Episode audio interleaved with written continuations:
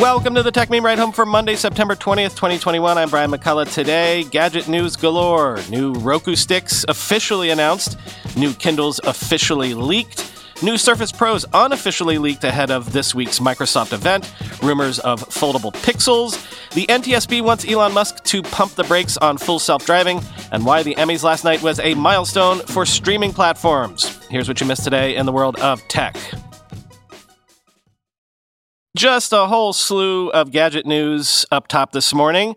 First up, Roku officially announced the $50 streaming stick 4K and $70 streaming stick 4K Plus, which adds a voice remote pro and Roku OS 10.5 with improved voice support. Quoting TechCrunch, the new streaming stick 4K builds on Roku's four-year-old product, the streaming stick Plus, as it offers the same type of stick form factor designed to be hidden behind the TV set. This version, however, has a faster processor, which allows the device to boot up to 30% faster and load channels more quickly, Roku claims. The Wi-Fi is also improved, offering faster speeds and smart algorithms that help make sure users get on the right band for the best performance in their homes, where network congestion is increasingly a common problem, especially with the pandemic-induced remote work lifestyle. The new stick adds support for Dolby Vision and HDR10+, giving it the 4K moniker. This version ships with Roku's standard voice remote for the same price of $49.99. For comparison, Amazon's new Fire TV Stick Max with a faster processor and speedier Wi-Fi is $54.99. However, Amazon is touting the addition of Wi-Fi 6 and support for its game streaming service Luna as reasons to upgrade. Roku's new streaming stick 4K Plus adds the Roku Voice Remote Pro to the bundle instead. This is Roku's new remote, launched in the spring, that offers rechargeability, a lost remote finder, and hands-free voice support via its midfield microphone, so you can just say things like, "Hey Roku, turn on the TV," or "launch Netflix" instead of pressing buttons. Bought separately, this remote is $29.99. The bundle sells for $69.99, which translates to a $10 discount over buying the stick and remote by themselves. Both versions of the streaming stick will be sold online and in stores starting in October. The Roku Ultra LT, $79.99, built for Walmart exclusively, has also been refreshed with a faster processor, more storage, a new Wi-Fi radio with up to 50% longer range, support for Dolby Vision, Bluetooth, audio streaming, and built-in Ethernet port. Plus, Roku notes that TCL will become the first device partner to use the reference designs it introduced at CES for wireless soundbars with its upcoming Roku TV wireless soundbar. This device connects over Wi-Fi to the TV and works with the Roku remote, and will arrive at major retailers in October, where it will sell for $179.99. The other big news is Roku's OS 10.5 software release. The update isn't making any dramatic changes this time around, but is instead focused largely on voice and mobile improvements. The most noticeable consumer-facing change is the ability to add a new live TV channel to your home screen, which lets you more easily launch the Roku channel's 200+ free live TV channels, instead of having to first visit Roku's free streaming hub directly, then navigate to the live TV section. This could make the Roku feel more like traditional TV for cord cutters abandoning their TV guide for the first time, end quote.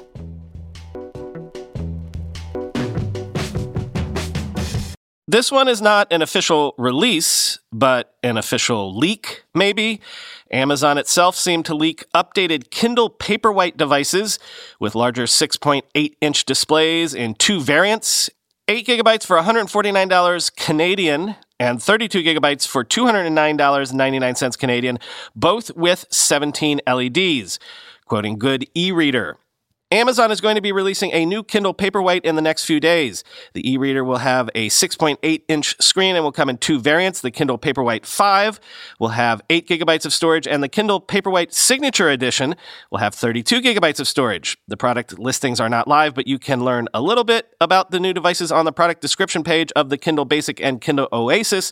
Currently, you can view those on the Canadian site. They have product pages, but they link to a 404 page right now.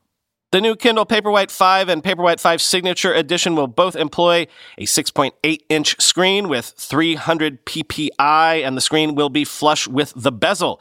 They will have 17 white and amber LED lights, so you will be able to use the typical front lit display, and it also has the same color temperature system the Kindle Oasis 3 employs.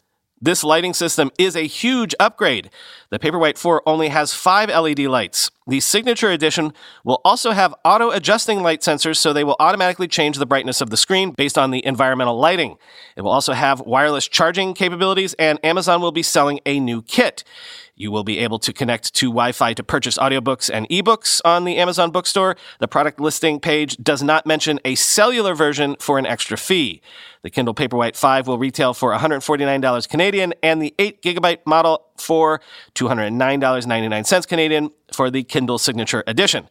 The prices will likely be lower in the United States when the listing goes live in a couple of days. You can bookmark the product description pages right now, and they will likely be going live sometime in the next 24 hours, end quote. This is definitely not an official leak, as the official Microsoft event is happening on Wednesday, but a possible retail listing of the new Surface Pro 8 with a 13-inch 120Hz display, narrow bezels, and 2 Thunderbolt ports has leaked ahead of Microsoft's event on September 22nd, quoting The Verge. The Verge reported last week that the Surface Pro 8 would ship without USB-A ports in favor of USB-C and Thunderbolt. We also reported that Microsoft has been testing 120Hz displays for the Surface Pro lineup, the leaked image and specs line up with what we've heard from sources familiar with Microsoft's plans. The leak also reveals Microsoft is moving to removable SSDs on the Surface 8 Pro. That matches the Surface Laptop 4, Surface Pro X, and the business-only Surface Pro 7 Plus, and will make it easier for businesses to swap out drives, end quote.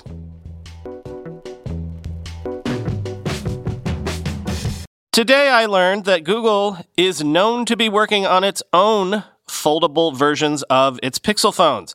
But just as I learned that today, I also got word of a second foldable, also in the works, quoting 9to5Google.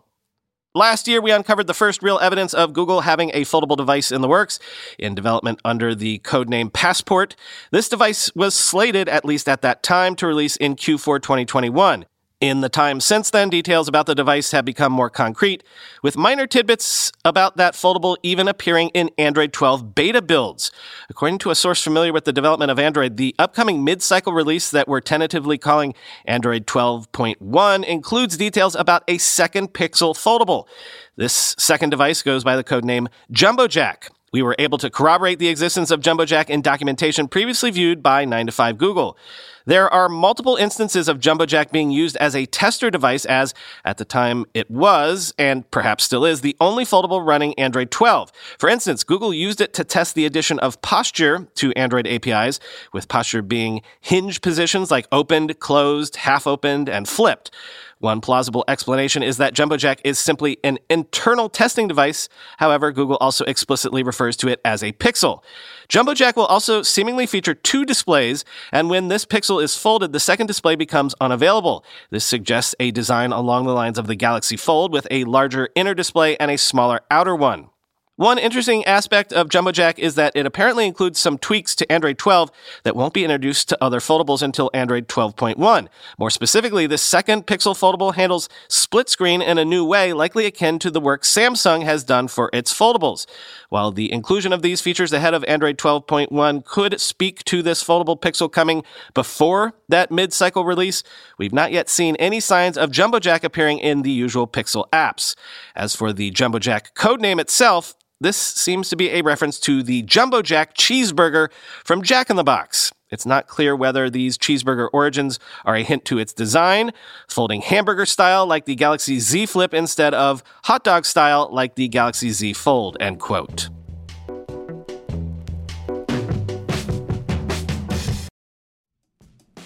We all know there are things in life that you have to compromise on, but when it comes to your health, there is no compromise. So don't go back to that one doctor who uses your appointment to catch up on the latest headlines, their family group chat, their crossword puzzles, just because they're available right now or they take your slightly sketchy insurance. Instead, check out ZocDoc, the place where you can find and book doctors who will make you feel comfortable, listen to you, and prioritize your health. And you can search by location, availability, and insurance, so literally no compromises here, because with ZocDoc, you've got more options than you know. ZocDoc is a free app and website where you can search and compare highly rated in-network doctors near you and instantly book appointments with them online. Once you find the doc you want, you can book them immediately. No more waiting awkwardly on hold with a receptionist. And these docs all have verified reviews from actual real patients. We're talking about booking appointments with tens of thousands of top-rated, patient-reviewed, credible doctors and specialists. I have personally used ZocDoc to find a podiatrist when I needed one for the first time ever in my life. Go to ZocDoc.com/techmeme and download the ZocDoc app for free. Then find and book a top-rated doctor today. That's ZocDoc.com/techmeme. ZocDoc.com/techmeme. Let's be real for a minute. Most guys would wear a t-shirt every day of their lives if they could. The problem is that most t-shirts are not acceptable to wear at work or out on a hot date night. But today's sponsor, Cuts, has finally changed that. Cuts t-shirts are such high-quality, wrinkle-free, and so buttery soft that you can look like you're dressing up even when you're dressing down. Yeah, you heard that. Wrinkle-free. You never have to substitute comfort for fashion ever again. If you see me in a t-shirt, it's likely one from Cuts. I'm also a huge fan of their AO 5-pocket pants, the right sort of step up from jeans without going all the way into dress pants, like literally my ideal Venn diagram of professional-looking but comfortable feeling. When you touch something from Cuts, you can immediately feel the quality. Their proprietary fabric blends are ridiculously soft and breathable, they don't wrinkle, and they look way more expensive than they actually are. For a limited time, our listeners get 20% off your entire order when you use code RIDE at checkout. That's 20% off your order at cutsclothing.com with promo code RIDE. Please support our show and tell them we sent you. Experience the perfect blend of style and comfort with Cuts Clothing. Cutsclothing.com, promo code RIDE for 20% off. The head of the NTSB has urged Tesla not to roll out its full self-driving update with the city driving tool before addressing safety deficiencies, quoting the Wall Street Journal. Jennifer Homendy, the new head of the National Transportation Safety Board, said Tesla shouldn't roll out the city driving tool before addressing what the agency views as safety deficiencies in the company's technology. The NTSB, which investigates crashes and issues safety recommendations, though it has no regulatory authority, has urged Tesla to clamp down on how drivers are able to use the company's driver assistance tools. Quote, "Basic safety issues have to be addressed before they're then expanding it to other city streets and other areas," she said in an interview. Ms. Homendy also expressed concerns about how Tesla software is tested on public roadways.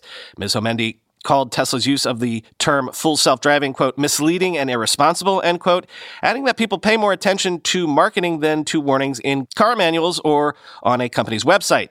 In Tesla's case, she said, quote, "It has clearly misled numerous people to misuse and abuse technology," end quote. Elon Musk has said Tesla's advanced driver assistance features prevent crashes and make driving safer. He has expressed mixed views about the full self-driving system in recent months. Quote, "We need to make full self-driving work in order for it to be a compelling value proposition. Otherwise, people are, kind of betting on the future," he said in July, responding to a question about customer interest in subscribing to Tesla's full self-driving package. Tesla didn't respond to requests for comment, end quote. Though, again, that might be because Tesla recently shuttered its entire PR department, right?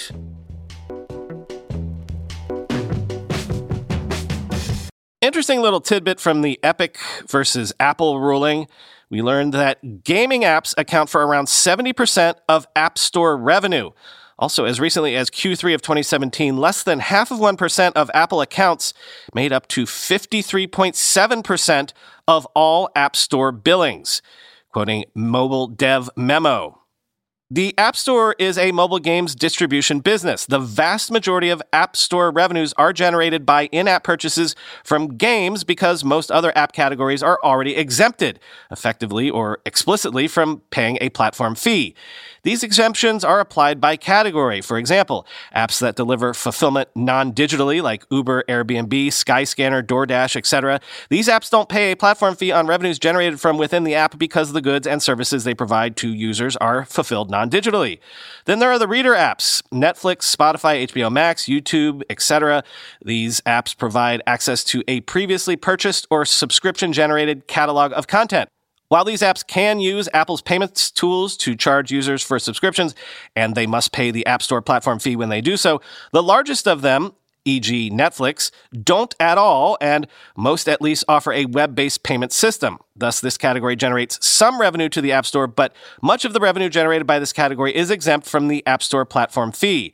Prior to Apple's settlement with Japan's FTC, these apps could not link to non-App Store payments processes from within their apps, but now they can. And so the contribution to App Store revenue from this category is likely to shrink further. The categories that aren't exempt from App Store fees are games and so-called utility apps like Tinder, Calm, etc. that, 1, charge users for content and functionality that is fulfilled within the app, and 2, feature content that is interactive and not previously purchased. But per the above statistics, Apple has mostly already scoped the applicability of its platform fee primarily to games by having exempted other categories. And within the gaming category, the distribution of spend is heavily skewed toward extreme spending behaviors. From the ruling, quote, "Importantly, spending on the consumer side is also primarily concentrated on a narrow subset of consumers, namely exorbitantly high-spending gamers. In the third quarter of 2017, high spenders, accounting for less than 0.5% of all Apple accounts, spent a vast majority of their spend in games via IAP and generated 53.7% of all App Store billings for the quarter, paying in excess of $450 each. In that same quarter, median spenders of $15 to $450 per quarter and low spenders less than $15 per quarter constituted 7.4% and 10.8% of all Apple accounts and accounted for 41.5% and 4.9% of all App Store billing, respectively," end quote.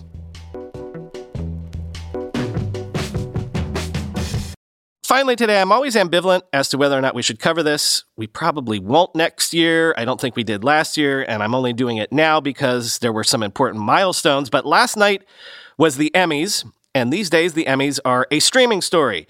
It was a big night for Netflix, winning its first and second ever series awards back-to-back. Netflix took a total of 44 Emmys, tying the record for a single year, as Apple TV Plus took home 10, its best year yet, and HBO and HBO Max took 19. Quoting Engadget, Netflix has nabbed the most Emmys ever for a single platform with 44, including 11 for The Crown, more than double its nearest rival, HBO and HBO Max. The 2021 edition of the awards was also a watershed year for Apple TV, which took home 10 Emmys, including 7 for its comedy series Ted Lasso. To be sure, a huge chunk of Netflix Emmy harvest came from the 34 Creative Arts Emmys it won last week. However, it still took a further 10 primetime Emmys, including acting awards for Olivia Colman, Gillian Anderson, and Josh O'Connor in The Crown, along with Ewan McGregor in Houston. The Crown also won for writing and directing while taking the prestigious Best Drama Series prize. Netflix's The Queen's Gambit, starring Anna Taylor-Joy, won for Best Limited Series. Meanwhile, Apple TV Plus had its best Emmys yet, with 10 total, including 7 in primetime.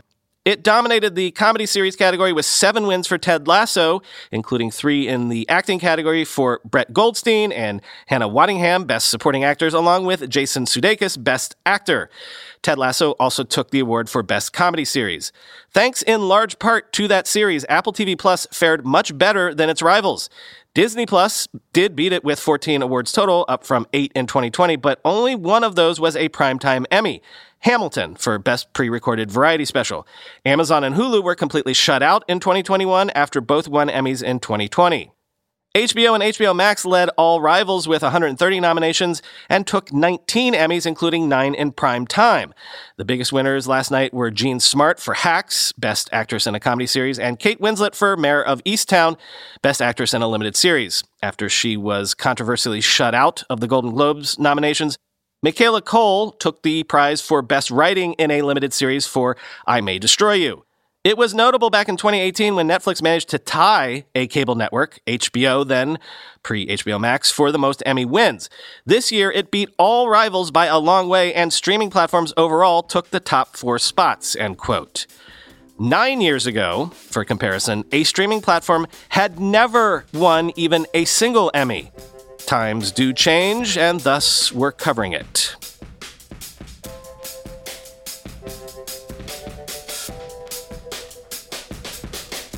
So I think my daughter overestimates the influence of this podcast. Over the weekend, she told me that I should come on the show today and tell Nintendo to develop a certain kind of Zelda game. I can't remember the details, actually, but this is her dream version of Legend of Zelda, some combination of Majora's Mask and Skyward Sword. I don't know. Anyway, Nintendo, if you're listening and you want to big up a father in his daughter's eyes, get in touch with me and I'll put you in touch with her so that Penny can pitch you her ideas. Talk to you tomorrow.